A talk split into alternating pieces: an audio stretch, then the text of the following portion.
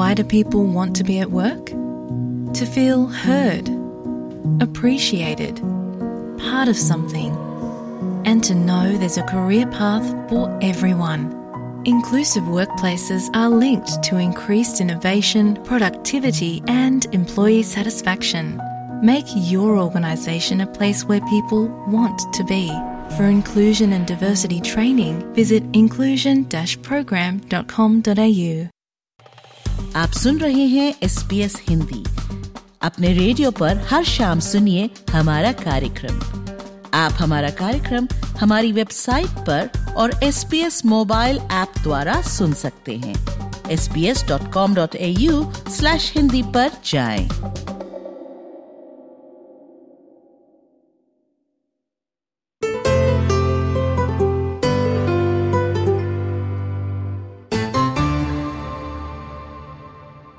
नमस्कार, SBS हिंदी में आप सभी का स्वागत है। मैं हूं प्रीति जब्बल।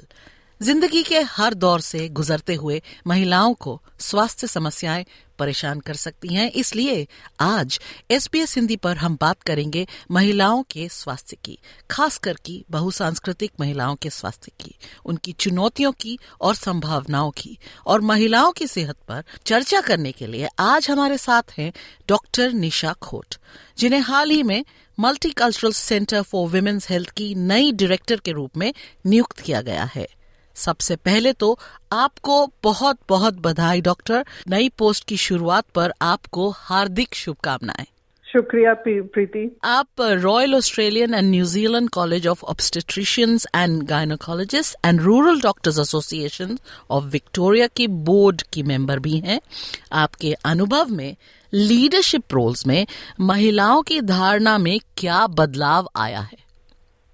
तो ऐसा हुआ करता था कि महिलाएं ज्यादातर लीडरशिप की रोल्स में नहीं दिखती थी हमें, स्पेशली जब हम देखें कि जो ऑर्गेनाइजेशंस हैं जो नेशनल लेवल पे या स्टेट लेवल पे रिप्रेजेंट करती हैं, वहाँ हमें औरतें बहुत कम दिखाई देती थी। ये बदल रहा है क्योंकि अब हमें भी एक ये रियलाइजेशन हुआ है कि औरतों का लीडरशिप में होना बहुत ज़रूरी है, क्योंकि जो औरतों का एक्सपीरियंस है जो हम अपने साथ लाते हैं वो मर्दों से बहुत अलग होता है, और उसकी जो इन्फ्लुएंस है, जो हम डिसीजंस लेते हैं उस पे इन्फ्लुएंस जो होता है, वो जो महिलाएं इन्फ्लुएंस करती हैं तो वो डिसीजंस बहुत ही अलग होते हैं और सभी के लिए, ये नहीं कि सिर्फ महिलाओं के लिए अच्छे होते हैं, पर एक्चुअली जब महिलाएं डिसीजंस लेती हैं हमने देखा है कि वो सब परिवार के लिए डिसीजंस लेती हैं। तो यही नहीं होता कि महिलाओं के लिए उसका फायदा होता है पर पूरे परिवार पर उसका फायदा होता है। हेल्थ केयर में महिलाओं की, खासकर की मल्टीकल्चरल बैकग्राउंड से जो आई लेडीज होती हैं, उनकी कोई कमी नहीं है, लेकिन फिर भी नेतृत्व की भूमिका में या लीडरशिप रोल्स में ऐसी महिलाएं कम ही नजर आती हैं। ऐसा क्यों है? एक बात तो ये है कि हमें खुद ऐसा नहीं लगता कि हम लीडरशिप कर सकते हैं। एक ये चीज है कि हमें नहीं लगता कि हम ये लीडरशिप कर सकेंगे, और दूसरी ये चीज है कि कभी कभी हमें वो अपॉर्चुनिटीज नहीं मिलती हैं। जहां भी हम काम कर रहे होते हैं वहां हमें जब लीडरशिप का कोई रोल आता है तो हमें वो अपॉर्चुनिटी कभी कभी नहीं मिलती है। तो दो चीजें जो हम कर सकते हैं, एक तो हमें अपने ऊपर विश्वास होना चाहिए, जो हम जैसी महिलाएं हैं जो अपना देश छोड़ के दूसरे देश में बसे हैं, यहाँ काम कर रहे हैं, जो हमारा अनुभव है वो कितना यूनिक है, कितना डिफिकल्ट है।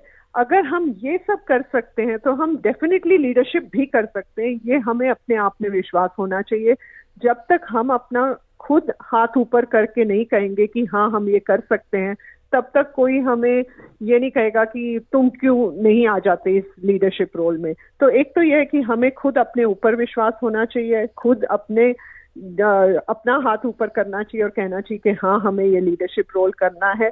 जब हम ये एक्चुअली करते हैं तो ये भी होता है कि एक मल्टीकल्चरल महिला को देख के जो दूसरी मल्टीकल्चरल महिला होती है उसे लगता है कि अगर ये कर सकती है तो शायद मैं भी कर सकती हूँ। तो वो रोल मॉडल जो होता है वो भी बहुत ही इम्पोर्टेंट है इस रोल के लिए और इस लीडरशिप अपॉर्चुनिटीज के लिए। और दूसरी बात ये है कि जहां हम काम करते हैं, जो ऑर्गेनाइजेशंस हैं, उनसे मैं जरूर कहूंगी कि अगर आपकी ऑर्गेनाइजेशन के जो वर्कर्स हैं वो मल्टीकल्चरल हैं पर लीडरशिप आपकी मल्टीकल्चरल नहीं है, तो आपको बड़े ध्यान से देखना चाहिए कि आप कहाँ गलत हो रहे हैं, कहाँ आपके ऑर्गेनाइजेशन में अपॉर्चुनिटीज मिस हो रही हैं, क्योंकि आप अपनी ऑर्गेनाइजेशन को बहुत ज़्यादा स्ट्रेंथ दे सकते हैं अगर आप अपनी मल्टीकल्चरल कम्युनिटी को लीडरशिप में इन्वॉल्व करें। जी, तो एक तरफ आप कह रही हैं कि इम्पोस्टर सिंड्रोम भी होता है और दूसरी तरफ जो ऑर्गेनाइजेशंस हैं उनको इंक्लूसिविटी का ध्यान रखना चाहिए। बिल्कुल जी, आपने अनुभव की अभी बात की। आपका अनुभव इतना व्यापक और इतना गहरा है क्योंकि आपने अलग अलग सेटिंग्स और अलग अलग देशों में काम किया है। आप पहले इंडिया और फिर यूके और फिर ऑस्ट्रेलिया से भी पढ़ी हैं, तो महिलाओं की स्वास्थ्य सुविधाओं तक पहुंच के बारे में आप क्या कहना चाहेंगी, खास करके मल्टीकल्चरल बैकग्राउंड की महिलाओं के बारे में? देखिए, तीनों देशों में एक चीज सामान्य है कि महिलाएं हमेशा अपनी जो हेल्थ है, अपना जो स्वास्थ्य है, उसको हमेशा लास्ट रखती हैं, हमेशा उसके बारे में आखिर में सोचती हैं, हमेशा अपनी फैमिली, अपने हस्बैंड, अपने पेरेंट्स, अपने बच्चों के बारे में पहले सोचती हैं। ये बहुत अच्छी बात है, मैं ये नहीं कह रही हूँ कि बुरी बात है और महिलाओं को सेल्फिश हो जाना चाहिए, पर इस सब में महिलाओं को अपने बारे में भूल नहीं जाना चाहिए। अपना स्वास्थ्य अपना ही इम्पॉर्टेंट भी है और अपनी ही जिम्मेदारी भी है और उसके ऊपर ध्यान देना बहुत ही इम्पॉर्टेंट है। तो ये तीनों देशों में मैंने देखा है कि जहाँ भी महिलाएं in general but specially multicultural जो महिलाएं हैं वो हमेशा अपने स्वास्थ्य को सबसे कम मानती हैं। और ये मैं चाहती हूँ कि ये बदले। मैं चाहती हूँ कि महिलाएं खुद को भी थोड़ा सा इम्पोर्टेंस दें अपनी जिंदगी में, अपने स्वास्थ्य को भी थोड़ा सा इम्पोर्टेंस दें। ऑफ कोर्स हेल्थ सिस्टम तीनों देशों में बहुत अलग हैं, इसलिए इंडिया में जो है वहाँ जो हेल्थ सिस्टम है वो गवर्नमेंट फंडेड नहीं था। मैं अब 20 साल पहले इंडिया में काम कर रही थी, तब गवर्नमेंट फंडेड नहीं था, तो जिनके पास पैसा था वो ऑब्वियसली अपना इलाज करवा सकते थे, जिनके पास पैसा नहीं था वो शायद इतना अच्छा इलाज नहीं कर पाते थे। वेरेज उसके कंपैरिजन में चाहे आप इंग्लैंड में जाएं या ऑस्ट्रेलिया में जाएं, क्योंकि गवर्नमेंट फंडेड अच्छा हेल्थ केयर सिस्टम है, तो यहाँ अगर आपके पास इतना पैसा ना हो तो भी आपको अच्छी ट्रीटमेंट मिल सकती है। अब ये है कि जब हम एक देश से दूसरे देश में जाते हैं तो ज़रूरी नहीं है कि हमें पता हो कि हेल्थ सिस्टम कैसा है, उसमें क्या इम्प्रूवमेंट्स हैं, क्या अवेलेबल है। ये अगर हमें पता नहीं है तो फिर हम उसका एडवांटेज नहीं ले सकते। तो सिंपल सी चीज़ है, 20 साल पहले जब मैं इंडिया में काम करती थी तो महिलाओं के लिए जो सर्वाइकल कैंसर का टेस्ट है वो रूटीन नहीं था। जब मैं इंग्लैंड गई वहाँ वो रूटीन था, ऑस्ट्रेलिया में भी रूटीन था। पर जो मैंने देखा है कि मल्टीकल्चरल महिलाएं जो हैं वो बहुत ही रिलक्टेंट होती हैं अपना सर्वाइकल कैंसर का टेस्ट कराने के लिए। और ये इतनी इम्पॉर्टेंट टेस्ट है, इतनी आसान टेस्ट है, और अब ऑस्ट्रेलिया में तो खुद भी की जा सकती है। जैसे अब हमने इतने पिछले 2 सालों में कोविड के स्वैब खुद किए हैं, वैसे ही सर्वाइकल कैंसर का जो स्वैब है वो भी हम अब खुद कर सकती हैं महिलाएं। और ये अगर महिलाओं को पता ना हो तो वो नहीं करेंगी। इसलिए मुझे बहुत ही इसमें इंटरेस्ट है कि महिलाओं को पता होना चाहिए कि क्या वो कर सकती हैं। जो प्रिवेंशन है वो हमेशा सबसे इम्पोर्टेंट और सबसे ही अच्छी चीज है जो हमें हमेशा करनी चाहिए। जी, यानी कि बहुत सारी वैश्विक आबादी अनिवार्य स्वास्थ्य सेवाओं तक पूरी पहुंच से वंचित ना रहें। बिल्कुल जी, सही कह रही हैं आप जी। तो अब बात करते हैं मेन स्ट्रीम मुख्य धारा की तुलना में क्या मल्टीकल्चरल महिलाओं का स्वास्थ्य और उनकी आवश्यकताएं अलग हैं? कुछ आवश्यकताएं तो सिमिलर हैं क्योंकि जहां भी हम जाएं महिलाएं, प्रेगनेंसी महिलाओं की होती है, चाइल्ड बर्थ महिलाओं का होता है, तो वो जो केयर है, जो हेल्थ केयर है वो तो सभी महिलाओं की एक जैसी है। पर मल्टीकल्चरल महिलाएं जो हैं उनको कुछ चीज़ें हैं जो ज़्यादा कभी कॉमन हो सकती हैं। फॉर एग्जांपल, जो हम इंडियन सब कॉन्टिनेंट से आते हैं, हमारे यहाँ कुछ ऐसी कंडीशंस हैं जो हमें ज़्यादा होती हैं। डायबिटीज़ जैसी कंडीशंस हम हमारे ग्रुप्स में, हमारे देश में ज़्यादा है, तो वो जो है उसका ट्रीटमेंट, उसका एक्चुअली डायग्नोसिस, फिर उसका ट्रीटमेंट, वो हमारे लिए अलग है क्योंकि हम डायबिटीज ज़्यादा हम प्रोन है, इसलिए तो डायबिटीज की टेस्टिंग फॉर एग्जांपल प्रेगनेंसी में हमारे लिए ज़्यादा इम्पोर्टेंट है। उसके साथ साथ ये तो सिर्फ मेडिकल हुआ, पर कल्चरल जो चीज़ें हैं वो भी हमारी अलग कभी कभी हो सकती हैं, काफ़ी अलग हो सकती हैं, स्पेशली जब चाइल्ड बर्थ होता है, जब बच्चा पैदा होता है।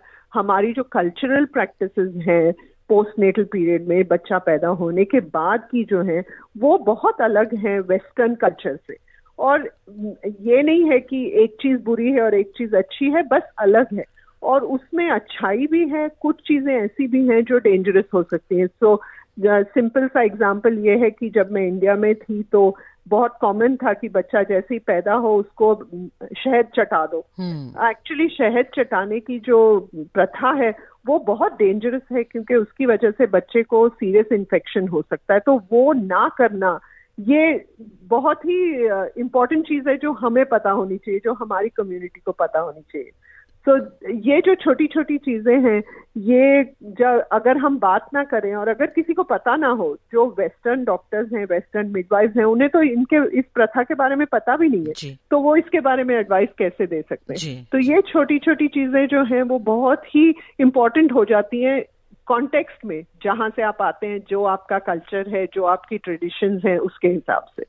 जी, आपने अभी एक ये किस्सा बताया और ऐसे बहुत सारी दिलचस्प कहानियां होती हैं डॉक्टर्स के पास। और मेरी एक डॉक्टर फ्रेंड है, उसने एक दिन हमें बताया कि उसकी एक पेशेंट इंडिया से आई थी और उन्होंने उसका पैप स्मीयर किया, तो मरीज ने पूछा कि भाई इसका क्या फ़ायदा होता है, तो उन्हें समझाया गया कि इससे कैंसर के बारे में पता चलता है। तो वह फट से बोली कि ठीक है, फिर आप अगले हफ्ते की अपॉइंटमेंट दे दो, मैं अपने हस्बैंड को भी पैप स्मीयर करवाना चाहती हूँ। तो ऐसा कोई किस्सा आपके पास भी है जिससे आपको सरप्राइज किया या जिससे आपको कोई सीख मिली हो? ऐसे बहुत सारे किस्से हैं। अब पिछले 25 सालों से मैं ऑब्स्टेट्रिक्स गायनेकोलॉजी वुमेन्स हेल्थ कर रही हूँ, बहुत सारे किस्से हैं ऐसे। जरूरी नहीं है कि वो किस्से फनी हो या ह्यूमरस हो, कभी कभी वो किस्से ऐसे भी होते हैं जो दिल को छू जाते हैं जी। मुझे अभी भी याद है कि अब इस बात को 10 साल हो गए होंगे और क्रिसमस ईव था 24 दिसंबर ऑस्ट्रेलिया में, और एक कपल थे जो इंडियन ओरिजिन के थे, और वो जैसा कि ऑस्ट्रेलिया में काम बहुत ही कॉमन है कि क्रिसमस अब आ ही रहा है जैसे, तो क्रिसमस के टाइम पर छुट्टी लेना और पिकनिक पे जाना और सी साइड जाना, ये बहुत ऑस्ट्रेलियन कल्चर है, ट्रेडिशन है।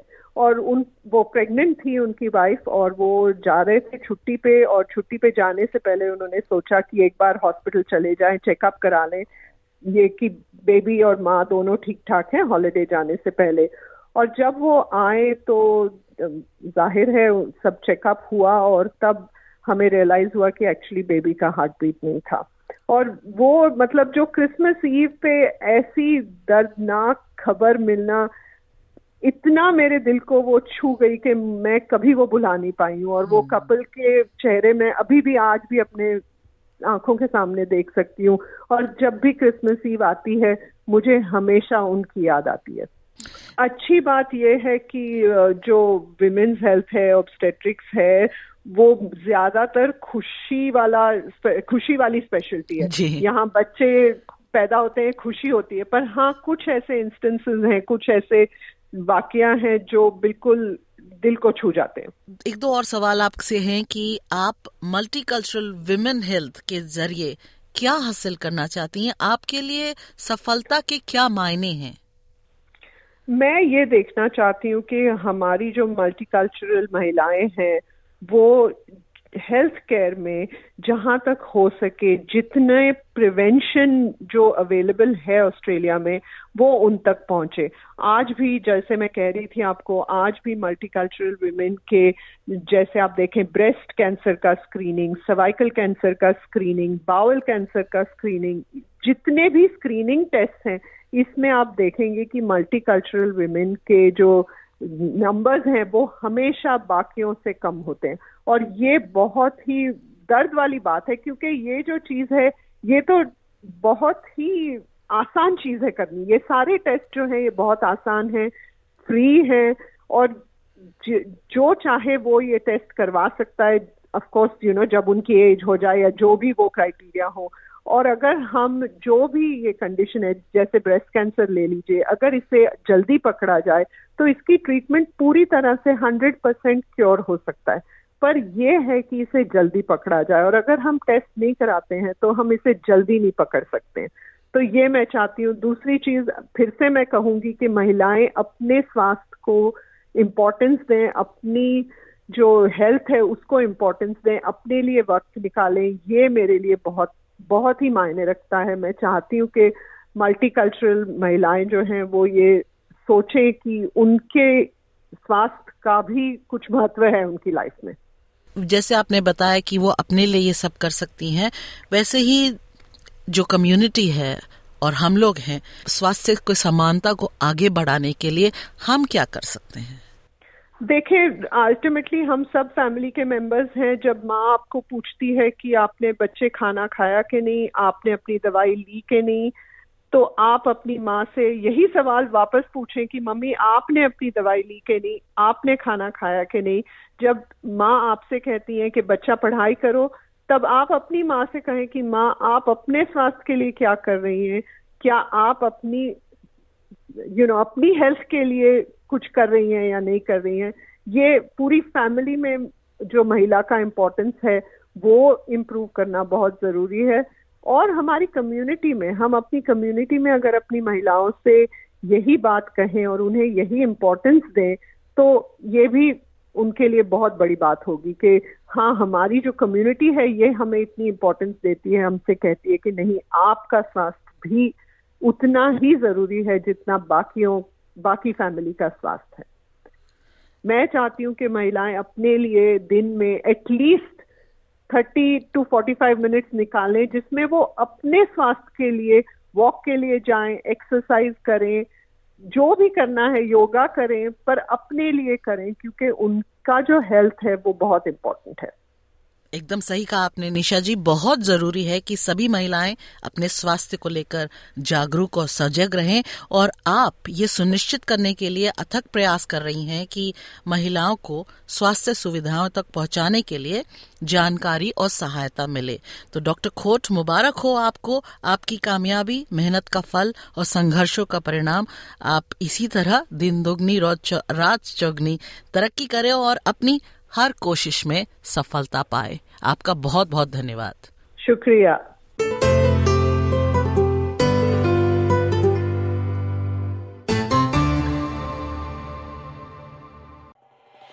SBS रेडियो से डाउनलोड करने के लिए आपका धन्यवाद। हमारा पूरा कार्यक्रम आप कैसे सुने इसके लिए sbs.com.au/hindi पर जाएं।